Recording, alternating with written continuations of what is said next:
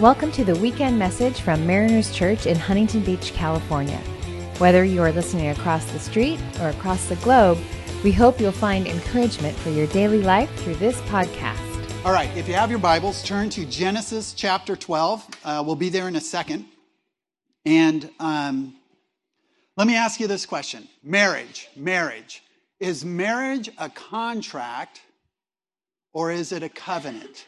Is marriage a contract or is it a covenant? I'm not going to have you answer because I have an answer, and if you give the wrong answer, you're going to feel lame.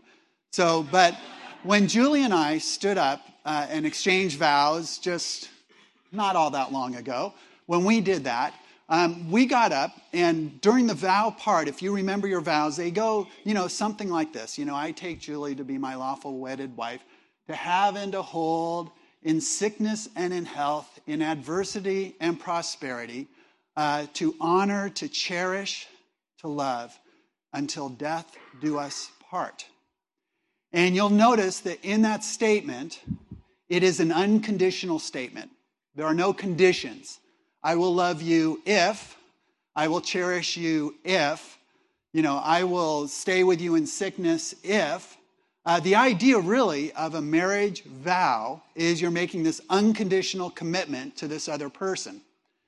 And an unconditional commitment in a relationship is a covenant. Now, a contract is different, and there are people who get married and they go into marriage with prenups, right? And when they go in with a prenup, and I'm not saying if you did, that's fine, that's, uh, that's not really the big point here. But when you go in with, with a prenuptial agreement and you say, Well, I'm bringing some stuff into this relationship and I want to protect my stuff in case the relationship doesn't work out, where is the priority? Is the priority on the relationship or the stuff? Stuff, right? It's on the stuff. You're saying, listen, I want this relationship to work, but the real important thing here is that the stuff gets protected or the deal gets protected. And that is contract thinking. And in some ways, there's nothing wrong with contract thinking. In certain relationships, you want contract thinking.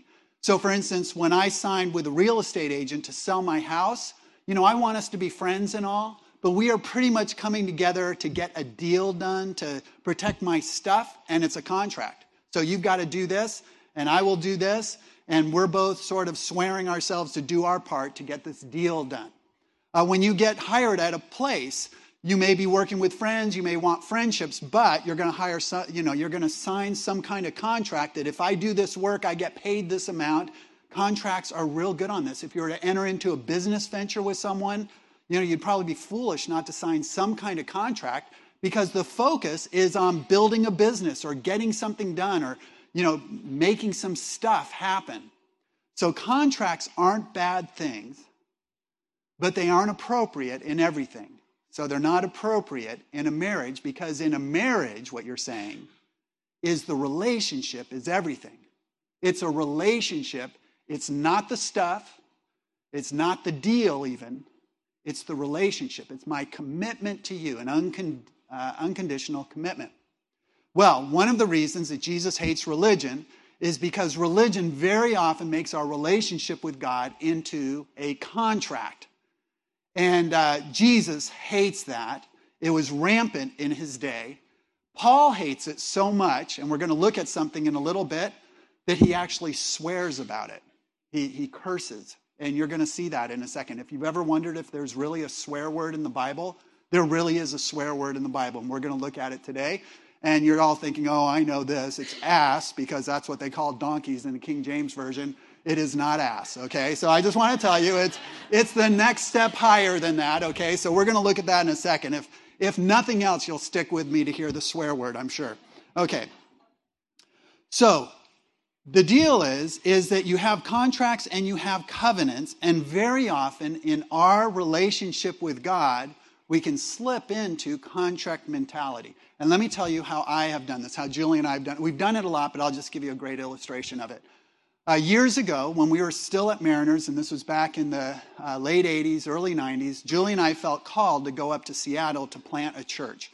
And we had two young boys at that time. and we didn't really think that much about it, but we were leaving a ministry here at Mariners that had an incredibly good children's ministry. And we went up to start a church that had no children's ministry. And, uh, and so, anyway, we were there for about five years, five or six years, and it was a great experience. We loved being up there. We felt like we had honored God's call and done what He had asked us to do. Uh, but our boys really struggled because there was not a good children's ministry ever while we were there. And so that had an impact on sort of how they felt about God and certainly how they felt about church. Well, then we moved to South Carolina, basically to start another new church, a baby church. And we had just gotten to the place where I was at in Seattle, where we had sort of built a children's ministry, and there was a youth ministry that was starting because now my boys were moving into youth. And we went to a church that had no youth ministry. And, but we felt like we were called to it. We felt like we were doing what God asked us to do. And Julie and I wanted to faithfully obey. So we moved all the way across the country to South Carolina. And our kids went into like a non existent youth ministry. And so again, they sort of took the brunt of not having peers and not having other adults in their life that would make Christianity exciting and fun and meaningful. And Sure enough, as we got into the teenage years, uh, both of our boys started to rebel in a major way. And I'm not here to say that I know they wouldn't have rebelled if we had not made these choices. But one of the ramifications is that they had nobody around them that were peers and no other adults in their life that really made Christianity kind of a cool thing and, and another place for them to have this positive reinforcement. So, anyway, as our boys, and if you've had, if you've had teenage kids that have rebelled, uh, it is, for me, it was the hardest thing I've ever gone through, ever, is to watch my boys push us away, push away our values, push away Jesus, and they did it in a hard way. And so we sort of bruised through that period of time.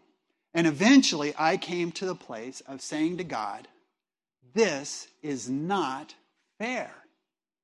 Julie and I and our family have tried to faithfully follow what you've asked us to do. We feel like we've responded to the call that you made, that we risked things, that we became uncomfortable, that we moved out of a place where we had friends and family and a stable situation to a place that wasn't. We feel like we did this for you, God.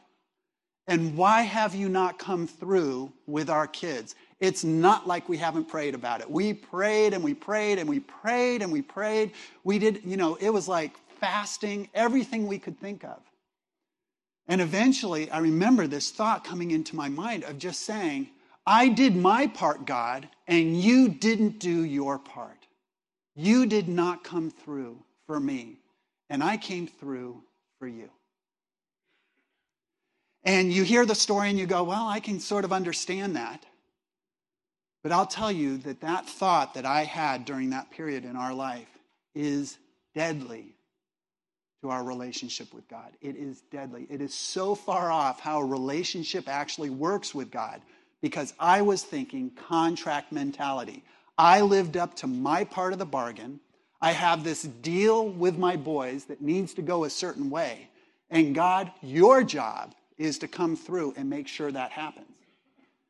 And whether you do it with kids that are sort of going haywire, or you do it in this way where you say, I give money now, God, it's your job to bless me. I mean, right?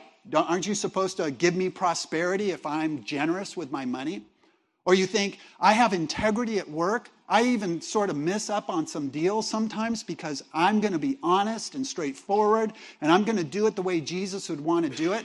So, God, your job is to bless me at my work and to give me a great career, right? That's your job.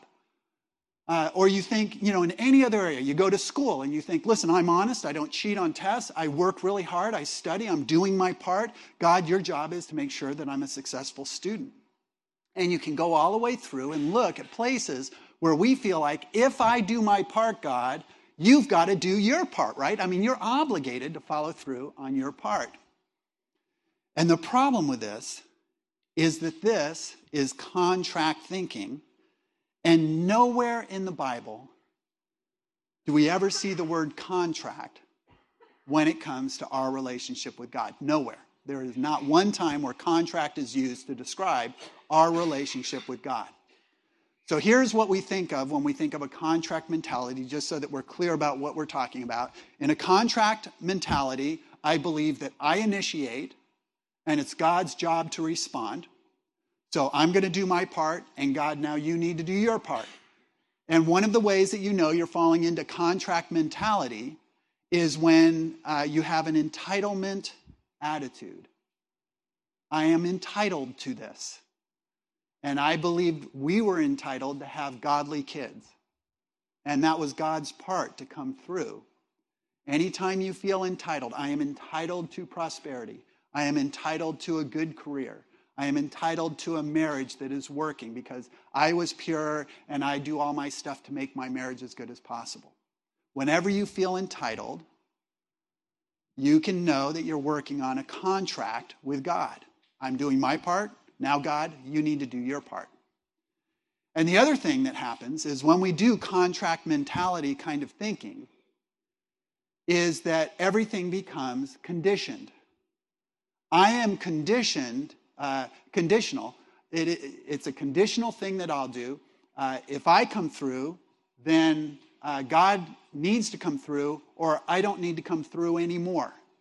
Or if I don't come through, and so many people believe this about God, if I don't come through, if I've made a mess of my life, if I've sinned it up, if I'm doing this and all these things start crashing down on my head, our belief is, well, God wasn't really obligated to love me because I let down on my part of the contract. There was nothing for him to come through on because I messed up so much.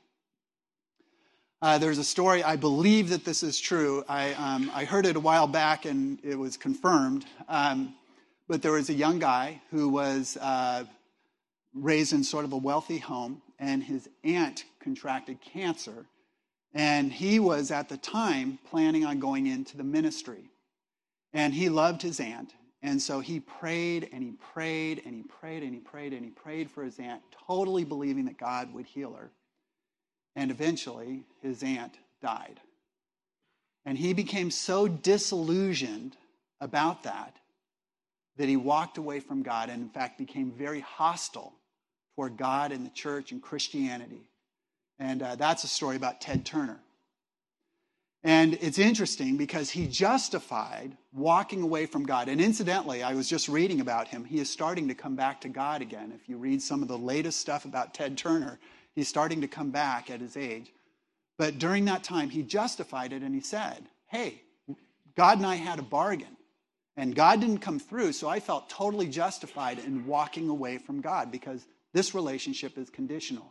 Contracts are conditional, but covenants are aren't. And what I want to do is spend a little time now talking about covenants, the way that God has actually set it up, because it's sort of foreign to the way we usually think. And uh, covenants come through in the Bible, both in the Old Testament and the New Testament. There are covenants of an arrangement of how we interact with God. So, again, if you have your Bibles, uh, I told you Genesis 12. You're close to where you need to be. It's actually Genesis 15. Sorry. Go over to Genesis 15. But the first covenant is not with Abraham. The first covenant was with, anybody want to take a guess? A few, little before that, flood the world. Noah, good. And uh, remember, so God flooded the world, and he said, I'm going to make a covenant with you that I won't destroy the world again. And he gave Noah a sign for the covenant, and the sign was the rainbow. So every time you see a rainbow, it's like God saying, I won't destroy the world with water again. So, does anybody hear that noise? Okay, that's not just me. Yeah, thanks, Scott. I appreciate it. It's just in my head, this high pitched noise. Okay. Um, anyway, uh, and then he comes to Abraham and he says, Abraham, I'm going to make you the father of a great nation when he's childless, and I'm going to give you an incredible land. And he said, and I'm going to give you a sign for this covenant, and that sign was, say it, circumcision, right? Circumcision. And Abraham said, God, I kind of wanted Noah's sign, not that sign. You know, like, who wants circumcision as the sign? Okay, but he, and so God gives a sign. He says, that's going to just show you again that I'm in, I'm committed to this kind of a thing.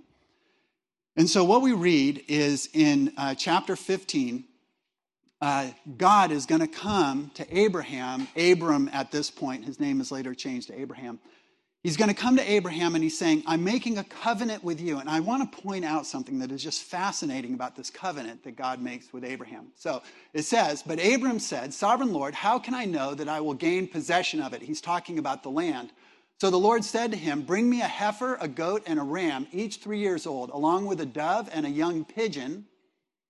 Abram bought, brought all these to him, cut them in two, and arranged the halves opposite each other. The birds, however, he did not cut in half. Then the birds of prey came down on the carcasses, but Abram drove them away. As the sun was setting, Abram fell into a deep sleep, and a thick and dreadful darkness came over him. When the sun had set and darkness had fallen, a smoking firepot and a blazing torch appeared and passed between the pieces. All right, uh, and on that day, the Lord made a covenant with Abram and said, To your descendants, I give this land. Okay, so this is the covenant that God makes with Abram. And you'll notice that what happens is that God says, all right, we're going to make kind of a deal. We're going to kind of sign a, a, pact on this kind of a thing. And this was actually a way that treaties were done in the Old Testament. And what they would do is they'd take, as you can see, animals, and the larger animals they'd actually cut in half and they'd put them apart from each other, making kind of a pathway in between these bloody carcasses. And the idea is that if two people were going to swear to some kind of agreement, a treaty, or some kind of a deal, they would walk through the carcasses, and by doing that, they would basically be, be saying, As I walk through this, what I'm committing to you is if I don't follow through on my part, may what has happened to these animals happen to me. May I be slaughtered. May I be cut in half. May I be destroyed.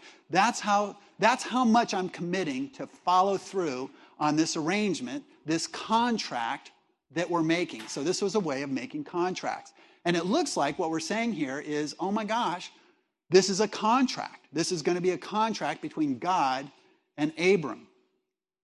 But you'll notice what happens is after the animals are cut in half, Abram goes into a deep sleep, right? And it says that he's afraid or terrorized.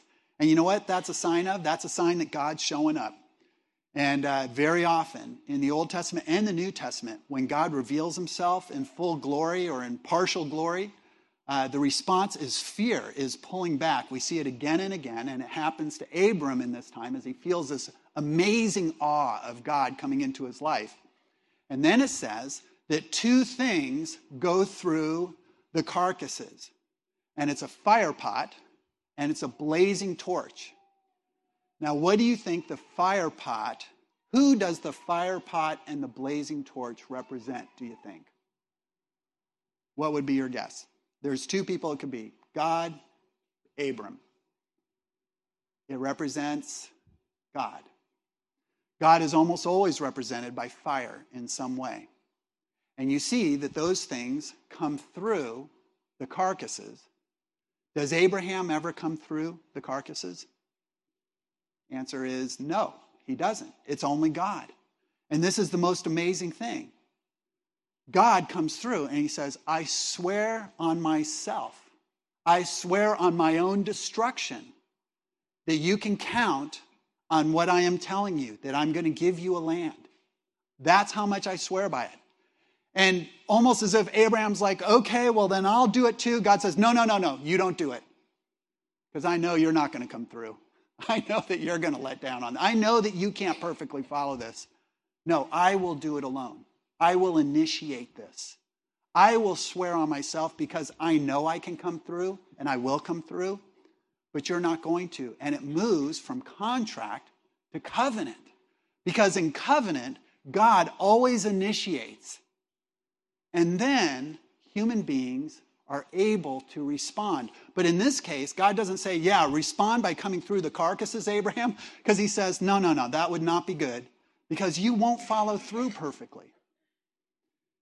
Here's what I want you to do, Abraham. I just want you to believe that I will come through. That's all I want. I want you to believe that I will come through.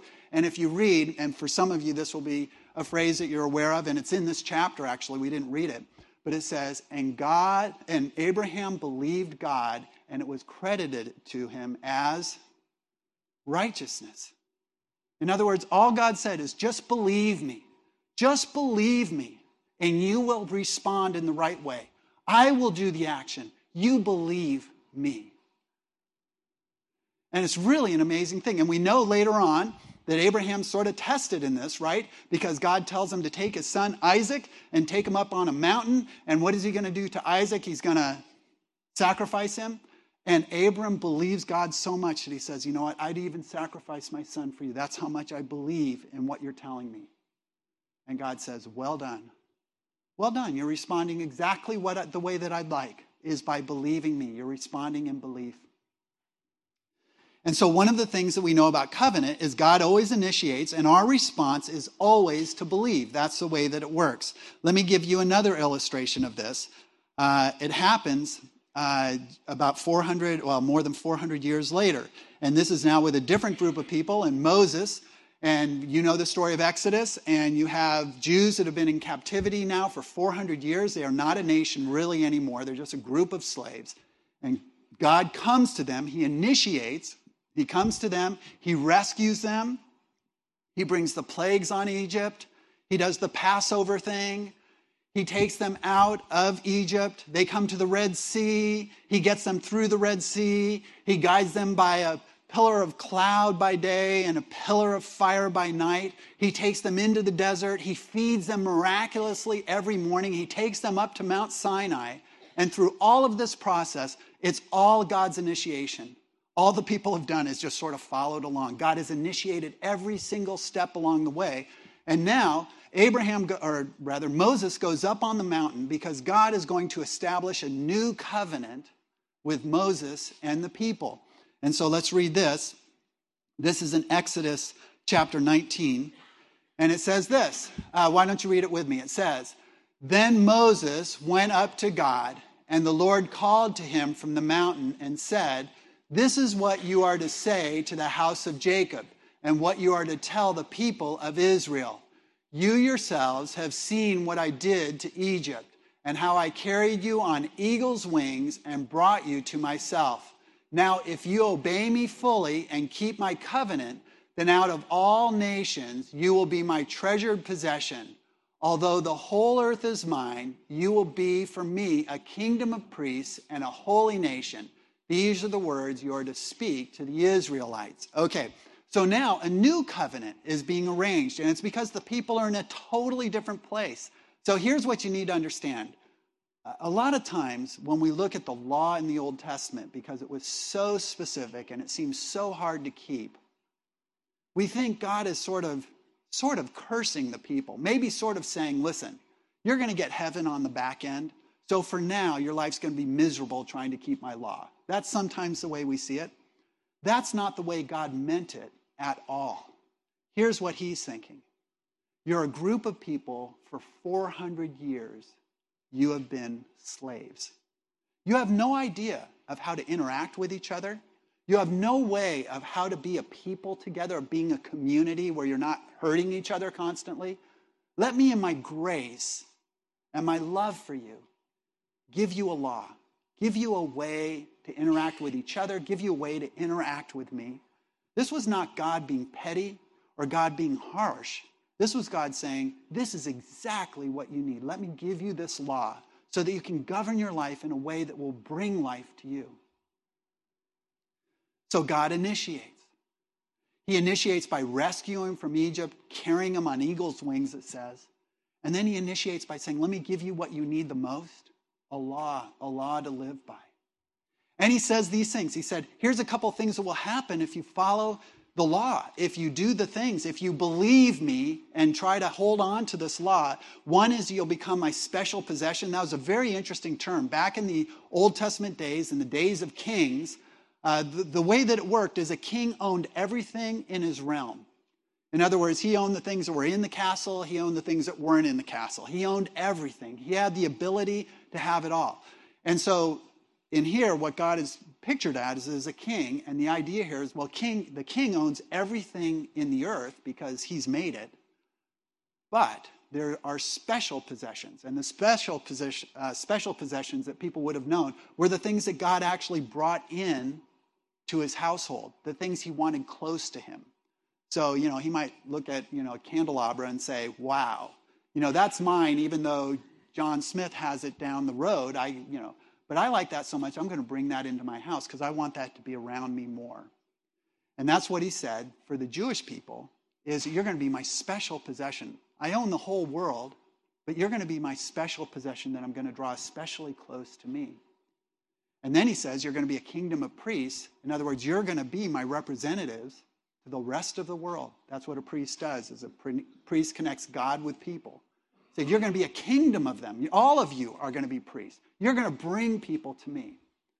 So here's what God says God says, Listen, I've initiated everything. I brought you out of slavery. I've given you this incredible law. Your response is to believe me. Believe me when I tell you the law is good. Now, how would you show God that you believed the law was good? You would do it, right? That's how you believe. Lip service doesn't do a great thing. You actually do it. Now, you look at this and you go, well, this sounds like a lot like a contract. God has done his part. We need to do our part. It's an if then kind of a thing. Let me just ask you this question How did the Jews do it keeping the law in the Old Testament, for those of you that know? Did they do good or bad? Bad. They did bad. When Jesus came as the Messiah, who did he first come to? He came to the Jews. God's commitment to the Jews was unconditional. They did not come through on following the law. Just like Abraham couldn't have come through, so God said, Well, you're not walking through those carcasses because there's no way you're coming through. You are frail and human, and you're not going to come through. And my commitment to you is unconditional, God says. And it happens also with the Jews. Jesus comes to the Jews. He says, The Messiah has come to give you salvation, and you didn't even follow through on everything you said. Now, you missed out on a bunch of blessing because you didn't. But my commitment to you is unconditional. And that is a covenant now. Now we're talking about a covenant because a covenant is where God initiates and I respond. And God says it's unconditional on my side. It is not up to you responding well. I will still love you. I will still be committed to you. All right, so last thing I want to do is fast forward into the New Testament because you guys are still wondering where Paul swears. And I want to show that to you because we can't quit until we show that. By the time Jesus came and the time that Paul was alive, religion had become very contractual. So, in other words, it was if you do this, God will do this. And if God does this, you better do this or God won't love you anymore. And so that was sort of the thinking. And there was a lot of entitlement from people that felt like they kept the law or did God's part really well. And so, even one of the biggest ironies is by the time uh, Paul comes along, by the time Jesus is here, circumcision, which was, remember, it was a sign of what? Of contract or covenant? Circumcision. Covenant. You know what it had become by Paul's time? It was a contract. In other words, you better get circumcised or you will not get any of God's blessing. It's the circumcised that get blessed. And so Paul comes to Jesus, or, or rather, uh, Paul comes into this environment, and he is totally caught up in this contract mentality. And we read about it in Philippians 3 4 through 6. Uh, Paul says this if others think they have reason to put confidence in the flesh, in other words, in this contract that I've set, we've set up with God, if anybody could feel good about it, I can feel good about the contract. And here's the reason why. Uh, uh, circumcised on the eighth day, because circumcision is part of the contract, of the people of Israel, of the tribe of Benjamin, sort of a special tribe, a Hebrew of Hebrews. In other words, he comes to the cream of the crop as far as the Jewish people. In regard to the law, of Pharisee, they were the people that really honored the law. As for zeal, persecuting the church, anybody gets in the way of what we're trying to do here, and I'll take them out. As for righteousness, uh, based on the law, faultless. What an amazing statement. Do you know that there was like 600 rules of the law? And he says, look at any of them. I'm faultless. I have nailed it. If I was Abraham, I could have walked through those carcasses because I would have kept it. That's what Paul is saying here. So you can see that he has sort of a lot that he feels like he's offering God. And what happens is that Paul sort of has come into this position of saying, it's a contract and I'm winning. I'm winning in this contract. I'm doing really well. And you can see that what it does is it pushes him into having this ego. It pushes him into uh, sort of comparing himself with other people, it allows him to feel like I've got control. I'm controlling this situation. Even with God, I control it because I'm so good. And he comes in contact with this group of people who says we don't do it by contract, we do it by covenant through Jesus, the Christians. And how does Paul first, this is Saul, so this is before his conversion, how does Saul respond to this group that's trying to do it by covenant? Huh? Do you guys know this story? What Saul tries to do? All right, we're going to turn to it because you, you're not playing with me enough. All right, so Acts chapter 9. So here's how Saul responds to it. Okay, this is what he does. It says, Meanwhile, Saul was breathing out murderous threats against the Lord's disciples. Okay, so he does not take it well. He does not like covenant thinking. He went to the high priest, asked him for letters to the synagogue in Damascus. Basically, he wants to go there and he wants to bring Christians back in chains. We're going to kill them. We're going to wipe them out. We're going to destroy them. This is so threatening to me because here's the deal if the game is being righteous, if the game is keeping the law, if the game is a contract, Paul is saying, I win. But if you do it this way, it's like you're changing the whole game. No way. We're not changing the game. It's contract, and I'm winning at contract. But what happens is as Paul goes, you all know the story, he's knocked off his donkey, and if we were going to swear, we know what we'd call it. He knocked off the donkey, blinding light. He's on the ground, and Jesus says, What are you doing? Don't you understand? This is covenant, and I have come and I have initiated, and I'm coming to you. And Paul, all of a sudden, light bulb goes on. It's like, oh my gosh, I've been doing this totally wrong. It is not contract, it is covenant, and it's all about Jesus. And so he has to start changing what he does. And that's what we see in the rest of Philippians chapter 3. So Paul goes on to say this.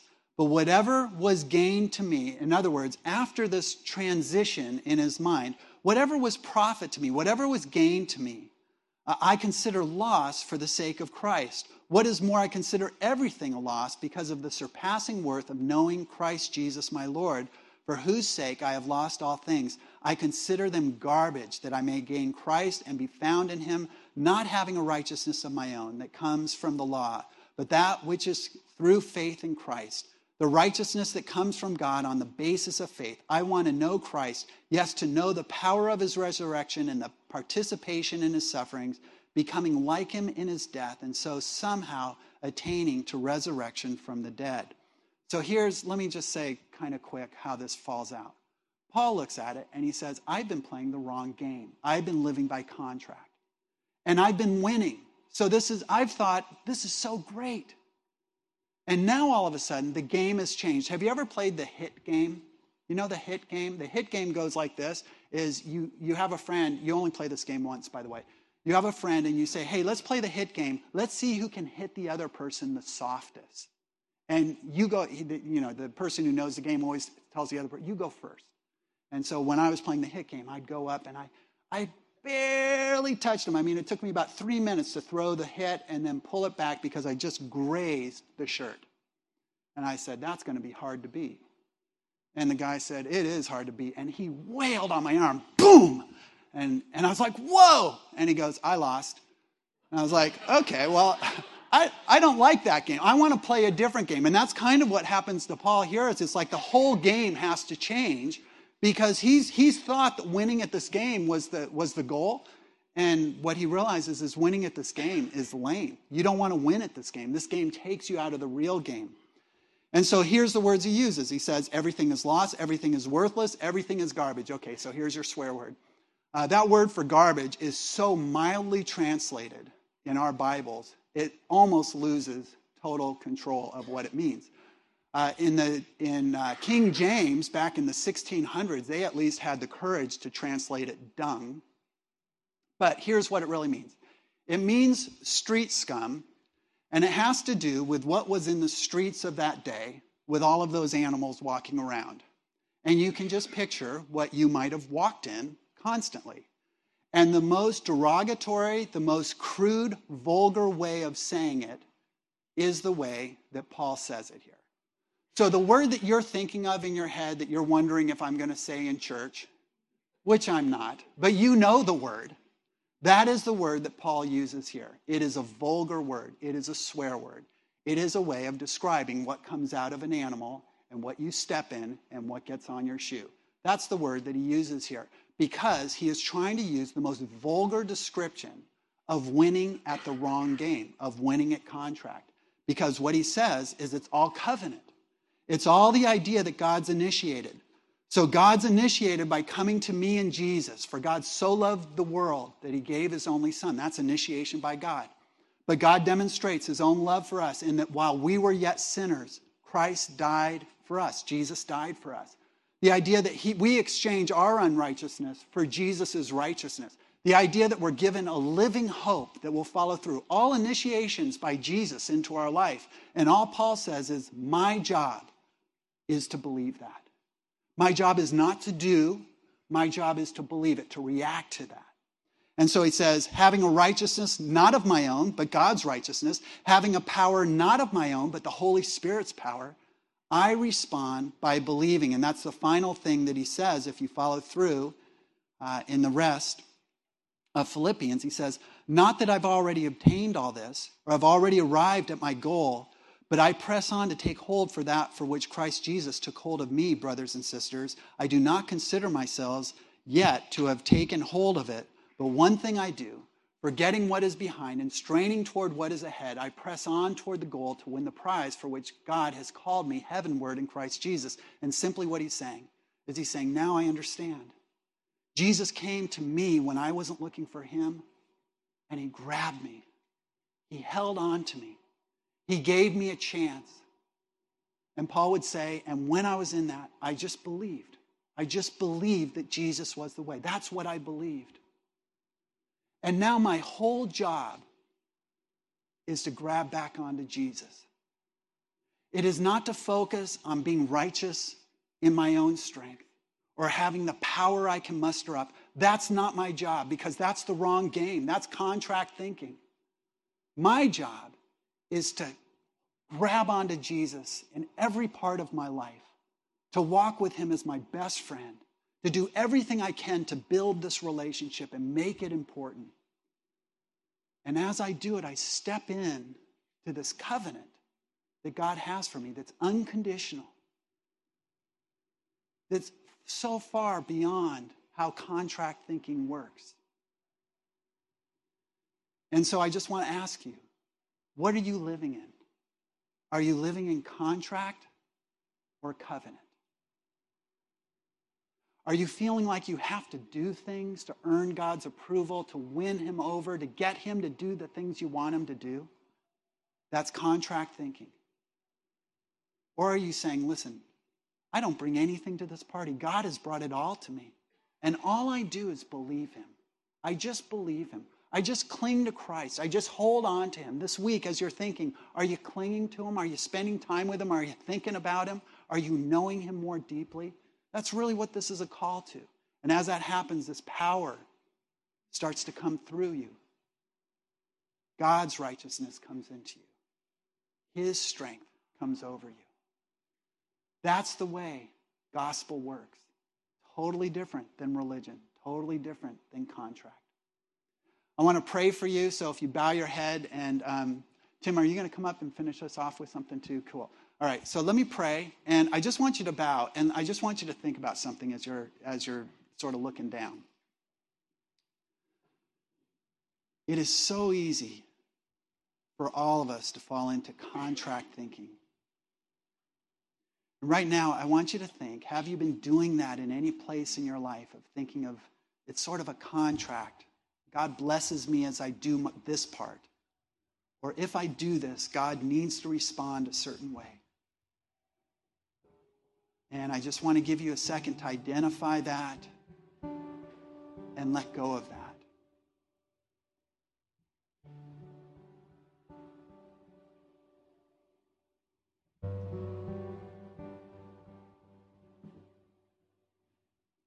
Because there's a better way.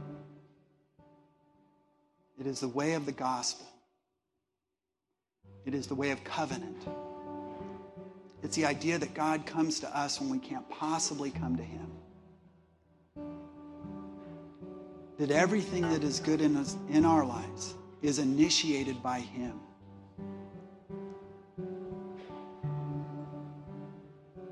That our response is simply to believe our response as Jesus comes to us and grabs onto us is simply to hold to Him.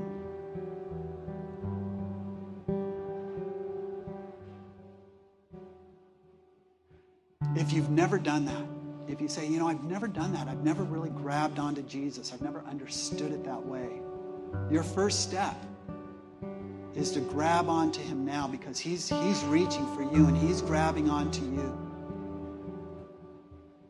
And as you open your heart and your mind to that relationship and say, Jesus, I want you in my life. I want your sins to have paid for my sins. I want your righteousness and I'll trade you my unrighteousness. You can do that right now. You can do that. That's a personal thing between you and God.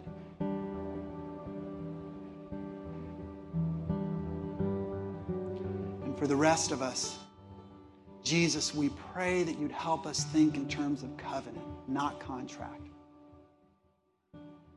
Give us a sensitivity to turn away from contract thinking anytime it comes up when we start feeling proud or we compare ourselves to other people or we feel entitled. Help us to identify that and say, no way. Help us just to turn and to believe you and to grab onto you and thank you so much for all that you've initiated in our lives. We will give you the glory and the credit with joy. And it's in Jesus' name that we pray. Amen. Thank you for listening to this podcast from Mariners Church in Huntington Beach. For more information about Mariners, visit www.marinerschurch.org.